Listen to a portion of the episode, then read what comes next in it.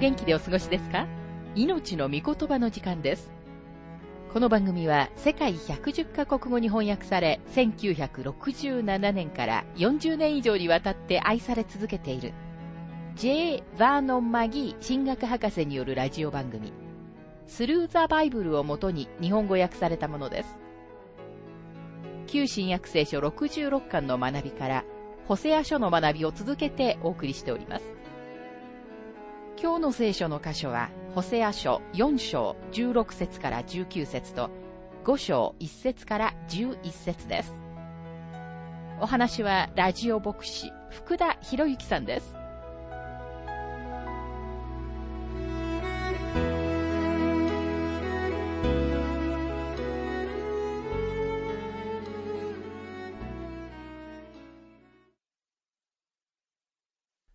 ホセア書4章の学びをしていますが、16節誠にイスラエルは堅くなな、目牛のように堅くなだ。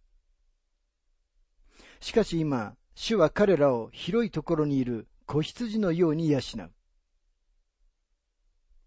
堅くなになる、または堕落する、または廃墟者になるとは、本当にはどういうことであるのかを考えてみたいと思います。とても多くの人たちが、かたくなになる、またはバックスライドするとは、人がクリスチャンになって、教会に加わり、その後で罪の中に戻ってしまうことだと思っています。しかしここで使われているかたくなになるということは、そのような意味ではありません。あなたがその意味を見落とすことがないように、神様は次のように説明しておられます。誠にイスラエルは堅くなな目牛のように堅くなだ。ある牧場主は、市場に連れて行くために目牛を荷馬車に乗せる必要がありました。板で動物の通り道が作ってあり、牧場主はそれを荷馬車の後ろに置いて、目牛がそれを登るように追い立てようとしたものです。彼は目牛を引っ張っていくために、目牛に縄をかけ、その後、誰かにお尻を後ろから押させました。ところが目牛は、途中までは上がっていくのですが、そこで前足を硬直させてしまいます。そうなると、目牛を押すことも引っ張ることもできないのです。さらに悪いことに目牛は、後ろに滑り始めます。これが堅くなになること、その結果として後ろに滑っていくのです。イスラエルは自分の前足を硬直させてしまって、神様に導かれる代わりに、いつも後ろに滑っていっていました。あなたの背を神様に向け、あなたのうなじと心をこわばらせて、神様の御言葉になんか従う必要はないさというとき、あなたは目牛のようにかたくなになっているのです。また神様があなたを導かれたいと思っておられる道に行くことを拒むとき、あなたはかたくなになっています。神様はイスラエルをかたくなな目牛と呼ばれました。かたくなになるという言葉は、この書の中で3回使われています。この言葉は聖書の中でもエレミアとホセアしか使っていません。そして二人とも今にも補修に連れて行かれる民に語りかけたのでした。イスラエルもユダも、かたくなになったこと、神様に導かれることを拒否したこと、そして神様のところに行くことを拒んだことで有罪でした。ホセア書4章の17節エフライムは偶像に組みしている。そのナスに任せよ。この書の中には、エフライムという言葉が36回出てきます。神様は北の十部族の中の一つの名を選ばれ、その名を十部族全部に使っておられます。神様がどうしてこの言い方を使われるのか不思議に思ったことがあります。この言い方は親しみを込めたものだったのでしょうかそれとも、あざけった言い方だったのでしょうかこの言い方は親しみを込めたもので、実際北王国に対する神様の愛称だったのではないかと思います。これらの十部族は神様に反抗しましたが、北のイスラエルには実際には国としての名前はなかったのです。南にあったユダは本当に国でした。ですからエフライムとは神様が彼らにつけられた愛称だと思います。この名前はホセア書全体を通して使われています。エフライムは偶像に組みしている、そのナスに任せよと書かれています。もし人が堅くなな状態で神様に耳を傾けることを拒否し続けたなら、神様がもはやその人に語りかけることのできなくなる日がやってくるのです。ホセア書4章の18節彼らは飲酒にふけり、陰行を重ね、彼らのみだらな振る舞いで恥を愛した。彼らは飲酒にふけりと書かれていますが、もし酒を飲み続けるなら、アルコール中毒になってしまうのです。アルコール中毒は病気ではありません。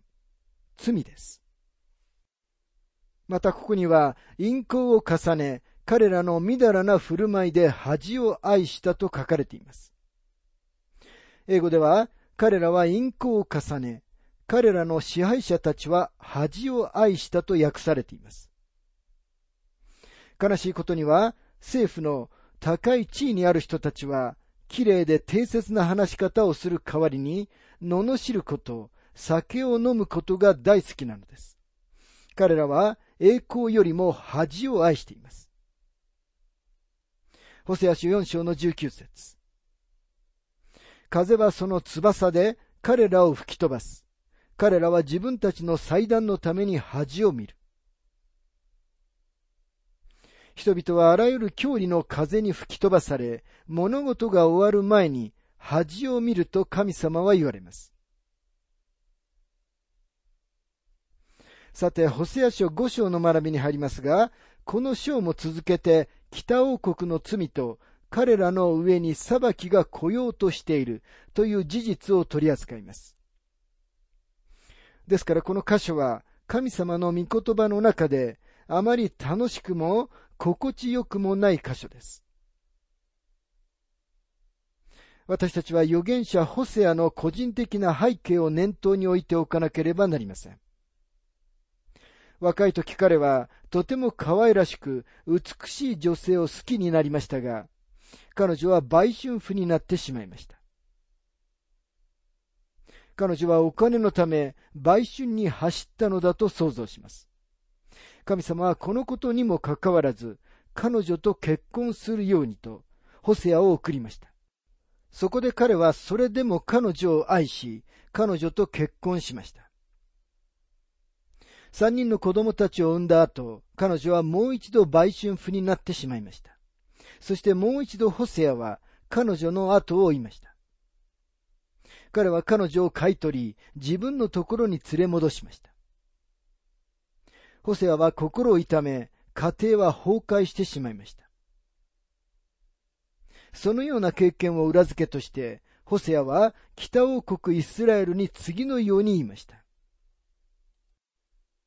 神様は、あなた方は売春をしている。ご自分に対して不誠実だと言われる。私は神様がどのように感じておられるか手に取るようにわかる。神様はあなた方を愛しておられ、あなた方を晒せることは決してなさらないが、あなた方の罪のために、神様はあなた方を裁かれる。神様は国の指導者たち、祭司たちと王を非難することから始めます。ホセア書五章の一節。祭司たちよ、これを聞け。イスラエルの家よ、心せよ。王の家よ、耳を傾けよ。あなた方に裁きが下る。あなた方はミツパで罠となり、タボルの上に張られた網となったからだ。ミツパは王国の南西部にあり、タボルはずっと北の方の王国の北東部にあるタボル山のことです。言い換えれば、人々は自分たちが見つけることのできるすべての緑の木の下で偶像を礼拝していたということです。この地の至るところに偶像がありました。神様は国のリーダーシップを代表する者として、祭司たちと王に語られます。私たちは神様が、ホセア書4章の9節で、民も祭司も同じようになると言われたのを見ました。民の模範とならなければならないはずの祭司たちが、社会の一番下の標準にいる人よりも上に上がることができませんでした。それは王も同じことでした。不幸なことに私たちは確かに霊的、政治的に見習う価値のないリーダーシップの時代に生きています。神学ではリベラル主義が優勢です。政治でもリベラル主義が優勢です。そして私たちのニュースメディアは全くリベラルです。国の中での霊的な堕落と衰退はいずれ国を崩壊に導きます。イスラエルにはそれが起こったのです。そしてイスラエルは今日の私たちに何が起こる可能性があるのか、その具体例を提供しているのです。ホセア書5章の2節曲がった者たちは落とし穴を深くした。私は彼らをことごとく懲らしめる。マギー博士はこの箇所について次のように述べています。神様はイスラエルの残忍さのゆえに彼らを叱責されました。そこには殺人と暴力と戦争がありました。今日のアメリカ合衆国も神様の裁きの影響を感じているというのが私の確信です。ベトナムでは私たちはおそらく今までの中で最も不面目な戦いをしました。私たちはアジアでは決して陸上戦をすべきではないといった将軍たちのその警告に逆らって戦ったのです。そこに手を出すことで私たちはとんでもない大間違いをし、その地で起こったことは悲劇的です。私たちは彼らを助けたのでしょうか私はそうは思いません。そして実際、神様の裁きが私たちの上にあります。歴史のもっと前の時代には、エジプト、バビロン、そしてアッシリアといった大きな異教の文明の先頭に立ったのはハムの子孫でした。ところが最も大きな間違いを犯したのはヤペテの子孫たち、白人でした。その間違いとは次のようなものです。私たちは神様の御言葉である聖書をずっと持っていたのに、宣教師たちを送るべきところに送ってこなかったのです。私たちは神様の御言葉を中国に伝えるためにほとんど何もしませんでした。そして神様はそのドアを閉じられました。また私たちは聖書をベトナムに送りませんでした。弾丸や爆弾は送ったのにです。私たちは神様の御言葉を述べ伝えるために、それらの国々に人々を送らなかったのです。実際若者たちを戦場で死なせるためにそこに送りました。私たちは今日、自分たちは神様は必要がないと宣告することなどできません。ちょうどイスラエルが感じたように、私たちも私たちに対する神様の裁きの影響を感じているのです。ホセア書5章の3節から4節私はエフライムを知っていた。イスラエルは私に隠されていなかった。しかしエフライムよ、今あなたは勧誘をし、イスラエルは身を汚してしまった。彼らは自分の技を捨てて神に帰ろうとしない。会員の霊が彼らのうちにあって、彼らは主を知らないからだ。先ほどエフライムは神様がイスラエルの国のために選ばれた愛称だと思うと言いました。名前自体は一つの部族のものではありますが、神様はこの名前を北の十部族すべてを表すものとして使われました。でもそれだけではなく、神様がエフライムを北王国すべてを代表するものとして選ばれた二つ目の理由があると思います。エフライムはイスラエルの中で偶像礼拝の一番の中心地だったのです。最初の金の格子はヤロブアムによってベテルに建てられました。後に二つ目の格子がサマリアに建てられました。この両方の場所はエフライム部族のものでした。ベテルはおそらくベニヤミン部族に属していたと思われますが、その地域はエフライムと残りの北王国と共に反抗しました。エフライムは偶像礼拝の一番の中心であり、偶像礼拝はイスラエルの国の大きな罪でした。私はエフライムを知っていた。イスラエルは私に隠されていなかった。しかしエフライムよ、今あなたは会員をし、イスラエルは身を汚してしまったと書かれています。神様はご自分が何を話しておられるのかをよく知っておられました。孔子礼拝、またバール礼拝はエフライム部族の中に建てられましたが、それは十部族全部を汚し、南王国にまでも影響を与えました。彼らの罪は、神様の御言葉を持っていながら、そして神様を知っていながら神様に背き、もはや神様を知ることも、神様を礼拝することもなかったという民の罪でした。その結果、ひどい不道徳と堕落が国中の至るところに起こり、国の環境にまでも影響を与えたのです。ホセア書五章の五節イスラエルの高慢はその顔に現れている。イスラエルとエフライムは己の不義につまずき、ユダもまた彼らと共につまずく。神様は十部族すべてが征服され、ユダもまた彼らと共につまずくと言っておられます。しかし同じ時にとは言っておられません。でも最終的にユダが滅ぼされた時、これら両方の王国は補修に引いていかれたのです。北王国はアッシリアによって補修に連れて行かれました。約一世紀後になって南王国はバビロンに連れて行かれました。その補修から神様の御言葉に書かれているところのこの知恵の期間は実際にまだ起こっていません。このホセア書がとてもはっきりと語っているように、神様が彼らを連れ戻されるとき、世界がそのことを知り、この地には平和があるようになるのです。ホセア書5章の6節彼らは羊の群れ、牛の群れを連れて行き、主を尋ね求めるが、見つけることはない。主は彼らを離れ去ったのだ。言い換えれば人々は神様を捨てたのに問題が起こると他のすべての方法を試してみた後に神様に頼るというのです。神様が彼らの最後の手段なのですが、彼らは神様を見つけることはありません。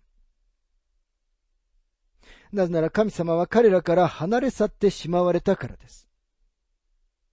多くの人たちにとって神様に頼るのは最後の切り札のようです。大西洋を渡っていた船の話が伝えられています。おそらくこれはタイタニックのことだと思いますが、その船は氷山にぶつかりました。船長は乗客全員に命令を送りました。祈れ、祈れ。船に乗っていた一人の女性が慌てて船長のところに上がってきて言いました。船長さん、もうそこまで行ってしまったんですか？彼女は自分たちが祈るということは、もう最後の切り札に来てしまったのだということを暗に意味していたのです。多くの人々は神様をそのように扱います。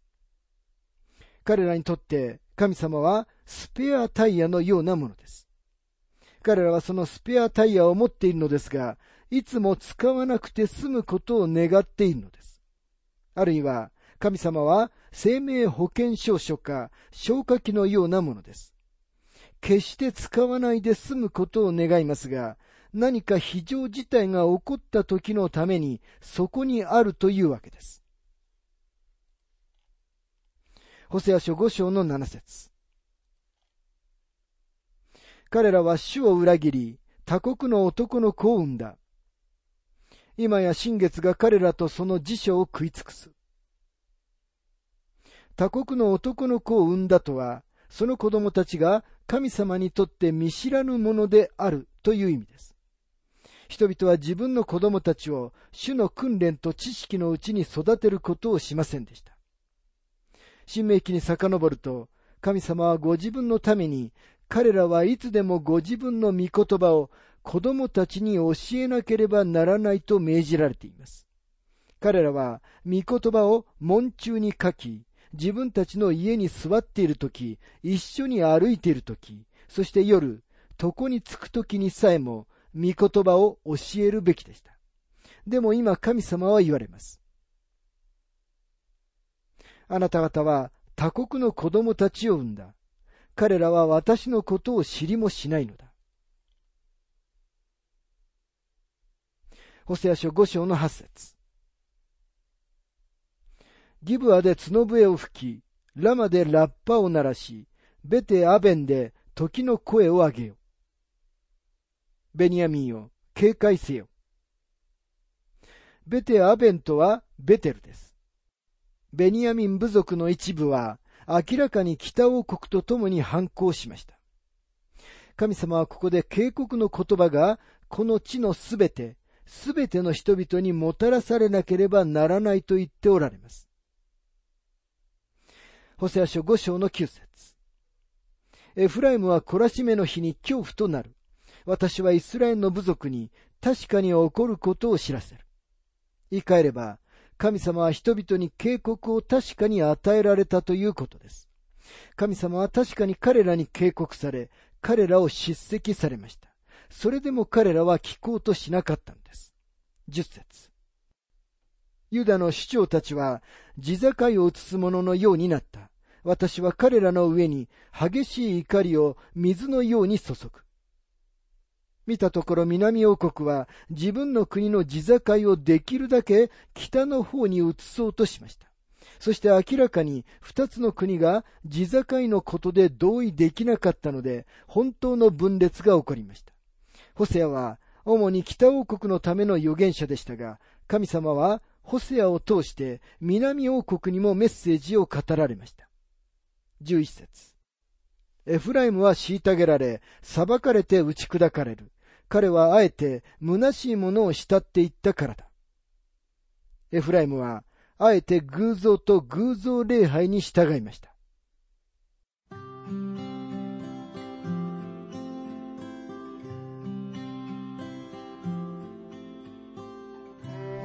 命の御言葉お楽しみいただけましたでしょうか？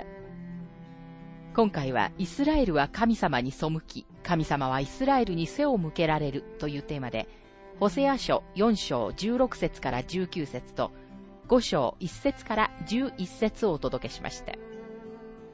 お話はラジオ牧師福田博之さんでした。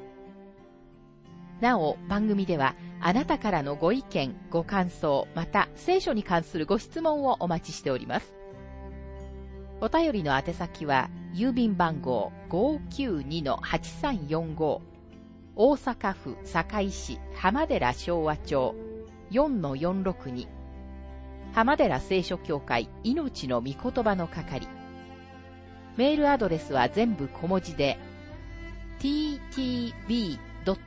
hbc.gmail.com または浜寺アット浜寺バイブル .jp hamadera.bible.jp です。